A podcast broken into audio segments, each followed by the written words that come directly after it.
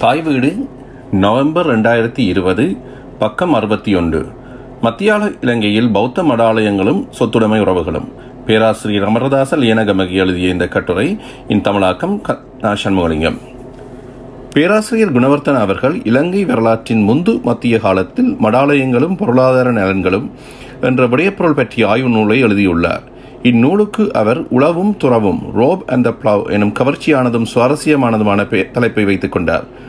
London பல்கலைக்கழகத்திற்கு கலாநதி பட்டத்திற்காக சமர்ப்பித்த ஆய்வு அட்டை அவர் திருத்தியும் விரிவாக்கியும் மேற்குறிப்பிட்ட நூலாக வெளியிட்டார். முன்னூற்றி எழுபத்தேழு பக்கங்களுடைய இந்நூல் அறிவாளுமை மிக்க பண்பட்ட ஆய்வாளர் ஒருவரின் அரும் படைப்பாகும். இலங்கையின் பௌத்த சமய வரலாற்றின் முக்கிய விடயம் ஒன்றினை பற்றிய இந்நூல் பெருமதி மிக்கது. அதன் சிறப்பினை எடுத்துக் கூறும் வகையில் விமர்சன கட்டுரை அமைந்துள்ளது. குணவர்த்தன அவர்கள் இலங்கையின் பௌத்த சமயத்தின் வரலாறு என்ற பொதுப்பட்ட விரிந்த தலைப்பை தவித்துள்ளார். இவருக்கு முந்தைய ஆய்வாளர்கள் இவ்விரிந்த தலைப்பில் ஆய்வுகளை எழுதினர். ஆயினும் குணவர்த்தன அவர்களின் நூலின் உள்ளடக்கமும் அணுகுமுறையும் விரிந்ததாகவே அமைந்துள்ளது. இவரின் ஆய்வுக்குரிய காலப்பகுதியாக கிபி எண்ணூற்றி முப்பத்தி மூன்று தொடக்கம் ஆயிரத்தி இருநூற்றி பதினைந்து வரை என வரையறைய செய்துள்ளார். இக்காலம் முதலாம் சேன மன்னன் ஆட்சி விடமேறியதும் முதல் மாகனின் படையெடுப்பு வரையுமான காலமாகும். இவ்வகையில் அனுராதபுர காலம் என்பதன் கடைசி நூற்றாண்டையும் புலனர்வ காலம் என்பதனையும் ஒன்றிணைத்துள்ளார். அனுராதபுர காலம் புலனர்வ காலம் என்ற பிறப்பை அனுசரிக்காது இக் இருகால பகுதிகளையும் அவர் இணைத்து பார்க்கின்றார். உண்மையில் பௌத்த சமய வரலாற்றில் இருகால பகுதிகளுக்கும் இடையில் தொடர்ச்சி உள்ளதை அன்று இடைவெளி இருக்கவில்லை. அதனால் அவரது ஆய்வுக்கால பகுதி பற்றிய தெரிவில் தவறை ஏதும் இல்லை. மாகனின் படையெடுப்பு நிகழ்ந்த ஆண்டாகிய ஆயிரத்தி நூற்றி பதினைஞ்சாம் ஆண்டு ஆய்வுக்கான காலப்பகுதியின் மேலை எல்லையாக குணவர்த்தனை வைத்துக் கொண்டார். இவ்வாண்டு ஒரு வரலாற்று முக்கியத்துவம் வாய்ந்தது. வரலாற்று வளர்ச்சியில் இது ஒரு தெளிவான பிரிவோடு ஆகும். தொடக்க ஆண்டான கிபி எண்ணூற்றி முப்பத்தி மூன்று இவ்வாறு தெளிவான ஒரு எல்லைக்கூடு எனக்கு கூற முடியாது. ஆகினும் அவ்வாண்டை தேர்ந்து கொண்டமைக்கு சில காரணங்களை குணவர்த்தன கூறுகிறார். பௌத்த மடாலயங்கள் சொத்துடைமை நிறுவனங்களாதல் கிபி ஒன்பதாம் நூற்றாண்டு நூற்றாண்டுக்கு நான்கு நூற்றாண்டுகளுக்கு முன்பே கிபி ஐந்தாம் நூற்றாண்டளவில் இலங்கையில் பௌத்த மடாலயங்கள் சொத்துடைமை நிறுவனங்களாக வளர்ச்சியடைந்திருந்தன காணிகளை விற்றல் கொள்வனவு செய்தல் குத்தகைக்கு நெற்காணிகளை கொடுத்தலும் குத்தகைக்காரர்களுடனான உறவுகளும் உரிமைகள் கட்ட கடப்பாடுகள் என்பனவும் உள்ளடங்கிய சொத்துடைமை உறவுகளின் சிக்கலான வேலையமைப்பு கிபி ஐந்தாம் நூற்றாண்டு முதலே இலங்கையில் வளர்ச்சியுற்றிருந்தது. வினய பிடகத்தின் உரைநூலான சமன்சா பா சமன்சா பாசாதிக்கவையிலிருந்து குணவர்த்தன் அவர்கள் எடுத்துக் காட்டும் இரண்டு மேற்கோள்கள் பத்திகள் இவ்வுண்மையை தெளிவாக விளக்குகின்றன. இம்மேற்கோள்களின் உள்ளடக்கத்தை தமிழில் பின்வருமாறு எளிமைப்படுத்திய மொழிபெயர்ப்பாக கூறலாம். முதலாவது மேற்கோள் இம்மேற்கோள் மடாலயத்திற்கு சொந்தமான தென்னந்தோட்டம் பற்றியது. இத்தோட்டம் மடாலயத்திற்கு மிகவும் தொலைவில் உள்ள ஓரிடத்தில் இருந்தது.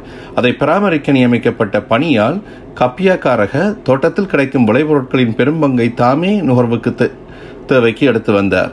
அவரது தேவைக்கு மிகையானவற்றை அவர் மடாலயத்திற்கு ஒப்படைக்க வேண்டும். ஆனால் அவ்வாறு ஒப்படைப்பதற்கு ஆகும் வண்டி கூலி போக எஞ்சுவது மிக அற்பமானதாகவே இருக்கும்.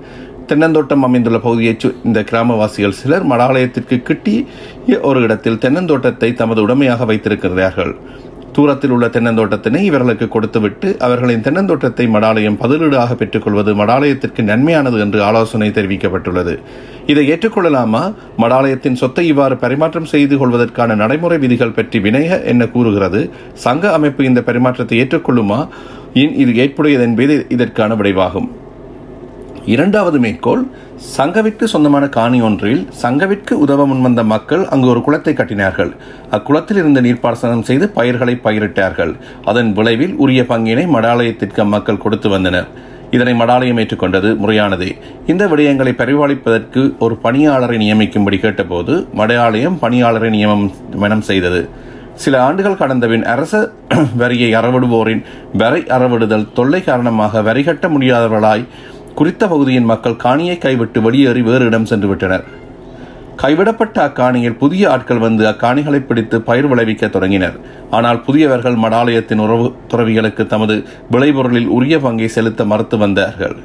இந்நிலையில் மடாலயத்திற்கு சொந்தமான காணியில் கட்டப்பட்ட குளத்தின் நீரை திறந்து விடாமல் தடுக்க முடியுமா? ஆம் தடுத்து நிறுத்தலாம். இதனை உழவு உழவு நடைபெறும் காலத்திலேயே தடுத்து விட வேண்டும். ஆனால் காணிக்காரர்கள் விதைத்து பயிராக்கிய போது தண்ணீரை கொடுக்காமல் தடை செய்யக்கூடாது. இப்பிணக்கு எழுந்தபோது காணிக்காரர்கள் கூறினார்கள் ஐயன் மீர் எமக்கு முந்தி காணியை பயிரிட்டவர்கள் குளத்திலிருந்து நீரை பெற்றார்கள் அல்லவா? ஏன் இப்போது எம்மை தடுக்கின்றீர்கள்? அவர்கள் இவ்வாறு முறையிட்ட போது முன்பு பயிரிட்டவர்கள் இன்னவாறு பௌத்த பிக்களுக்கு பொருட்களை கொடுத்து உதவி வந்தார்கள் என்று கூறப்பட்டது. அதற்கு அவர்கள் அயன்மீர் நாமும் அவ்வாறே தருகின்றோம் என்றனர். அதன்படி நீர்ப்பாசனம் செய் அனுமதிக்கப்பட்டது. வினயப்பிடத்தின் விளக்க உரையான சமன் இந்த பாசாதிகா மேற்குறித்த இரு எடுத்துக்காட்டுகள் சொத்துடைமை உறவுகள் மிகுந்த வளர்ச்சியை பெற்றிருந்த நிலையை எடுத்து காட்டுகின்றன கிபி ஐந்தாம் நூற்றாண்டில் எழுதப்பட்ட மேற்குறித்த நூலில் உள்ள விளக்கம் அக்காலத்திலேயே மடாலயங்கள் பெரும் சொத்துடைமை நிறுவனங்களாக வளர்ச்சி அடைந்திருந்தன என்பதை எடுத்து காட்டுகின்றன சங்கமும் மடாலய சொத்துக்களும் என்ற தலைப்பில் நாற்பத்தோரு பக்கங்களில் விவரிக்கப்பட்டுள்ள சான்றுகளை ஆராய்ந்து பார்க்கும் பொழுது கிபி ஐந்தாம் நூற்றாண்டளவில் சங்கவின் சொத்துடைமை எவ்வளவுக்கு வளர்ந்திருந்தது என்பதை காணலாம்.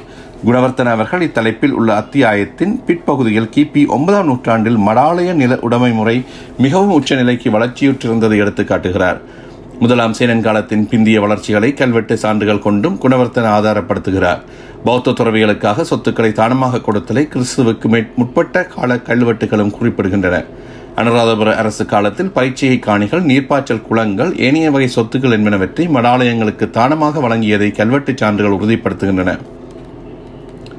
இலங்கையில் நீர்ப்பாசன அபிவிருத்தி ஏற்பட்டு வந்தபோது சமாந்தரமாக மடாலயங்களும் காணிகளும் வளையல்களும் ஆகிய சொத்துக்கள் அதிகரித்து சென்றதை காணலாம். அவை மிக பெரும் சொத்துடைமை நிறுவனங்களாக வளர்ச்சியுற்றன. இவ்வளர்ச்சிகள் காரணமாக சங்க அமைப்பு முகாமைத்துவ நிபுணத்துவத்தை பெற்ற நிறுவனமாக தன்னை மாற்றிக்கொள்ள வேண்டி ஏற்பட்டது. கிபி ஒன்பதாம் நூற்றாண்டுக்கு முற்பட்ட ஆயிரம் ஆண்டுகளின் வளர்ச்சியை காலப்பகுதியின் இடையில் கிபி ஐந்தாம் நூற்றாண்டில் தோன்றிய சமந்த சமந்தபா சாதிக தெளிவாக எடுத்து காட்டுகிறது. ஆயினும் பிற்கால வளர்ச்சிகளை எடுத்து கூறும் சான்றுகளோடு ஒப்பிடும் பொழுது பகுதிக்குரிய சான்றுகள் குறைவாகவே உள்ளன.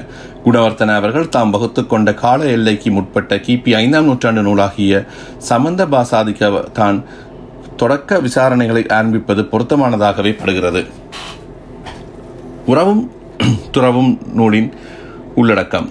உறவும் துறவும் ரோப் அண்ட் த ப்ளவ் நூலை பத்து அத்தியாயங்கள் கொண்டுள்ளது.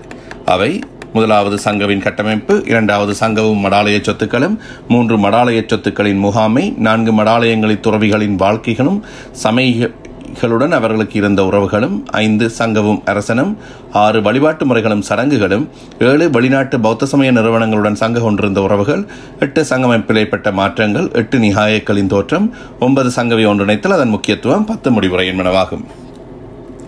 மேற்குறித்த உள்ளடக்கத்தை நோக்கும் போது இலங்கையின் பௌத்த சமயத்தின் வளர்ச்சியும் வரலாறும் குறித்த ஏறக்குறைய அனைத்து விடயங்களையும் இந்நூல் உள்ளடக்கி இருப்பதை காணலாம். கலைகள் கட்டிடக்கலை சிற்பம் ஓவியம் என்பன மட்டுமே உள்ளடக்கப்படாத விடயங்களாகும்.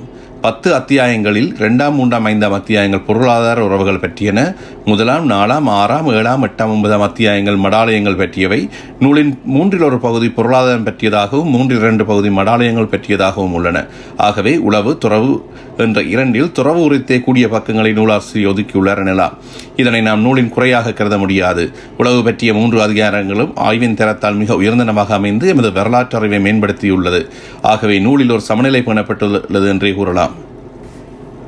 சங்கவின் கட்டமைப்பு. முதலாவது அத்தியாயம் சங்கவின் கட்டமைப்பை கூறுகிறது. சங்கவில் மகாவிகாரை அபயவிகாரை ஜெத்தமன விகாரை என்ற மூன்று பிரிவுகள் இருந்தன.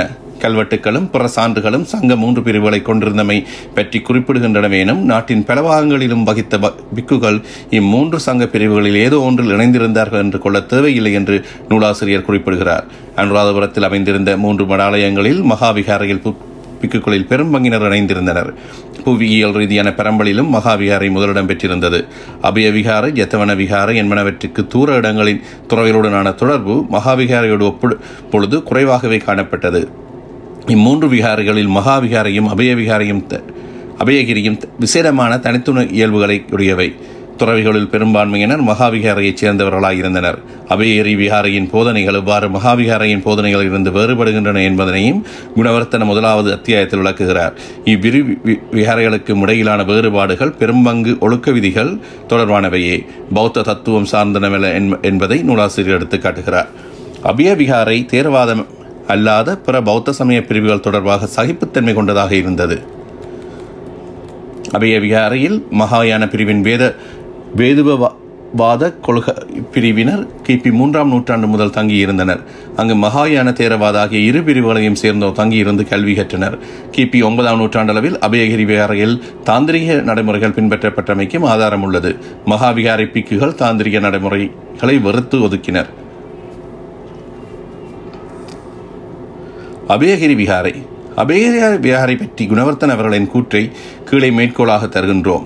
அபேகரி விகாரையில் மகாயான தாந்திரிக ஆகிய கொள்கை பிரிவினரான பிக்குகளும் வாழ்ந்து வந்தனர்.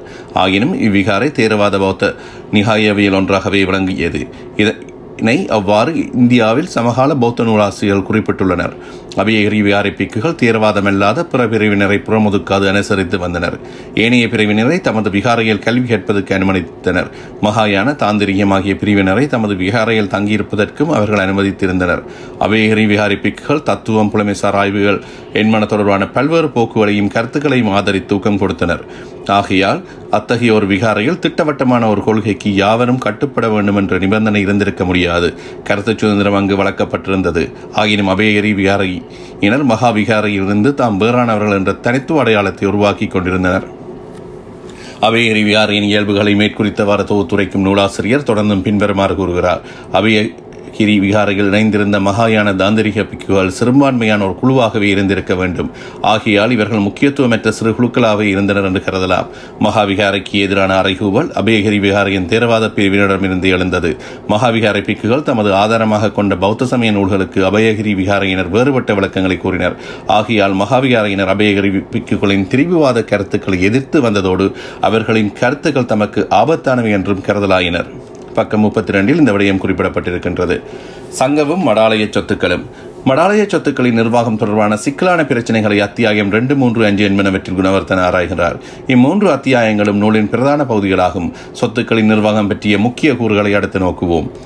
புரவலர்களான அரசர்கள் பௌத்த சமயம் கிபி மூன்றாம் நூற்றாண்டில் இலங்கைக்கு அறிமுகமான காலம் தொட்டு இலங்கையில் அரசர்கள் சங்க அமைப்பின் புரவலர்களாக இருந்து வந்தனர்.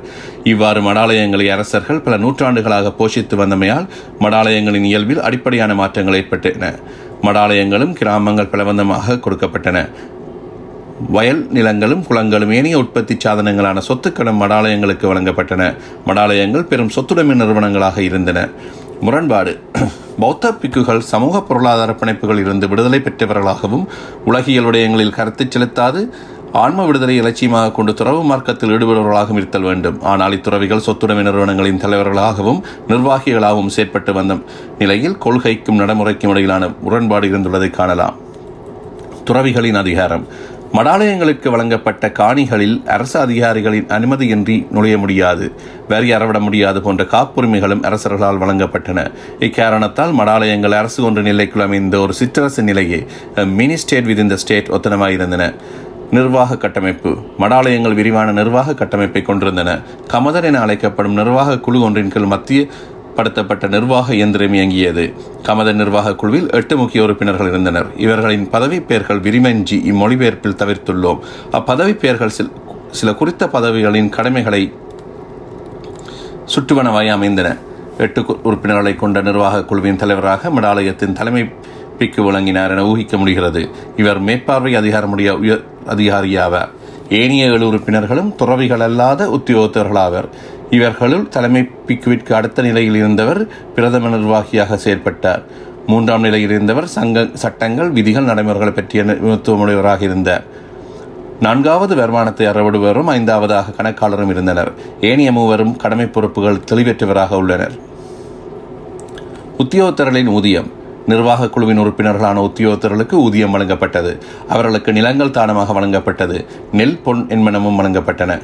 மடாலயங்களின் ஆலணி பெரும் எண்ணிக்கையிலான பணியாளர்கள் பெரிய மடாலயங்களில் வேலைக்காக அமர்த்தப்பட்டிருந்தனர். உதாரணமாக சேத்தியகிரி மடாலயத்தில் நூற்றி எழுபதுக்கும் மேற்பட்ட பணியாளர்கள் வேலை செய்தனர். சிற்ப கலைஞர்கள் வர்ணம் பூசுவோர் குயவர்கள் தச்சர்கள் சமையல்காரர்கள் துணி வலிப்போர் என பல்வகை தொழில்களை செய்வோர் மடாலயங்களில் பணி செய்தனர். இப்பணியாளர்களுக்கு ஊதியம் கொடுப்பதற்காக காணிகள் ஒதுக்கப்பட்டிருந்தன. சில கிராமங்களும் இத்தேவைக்காக தானமாக வழங்கப்பட்டிருந்தன. கணக்கு வைப்பு முறை.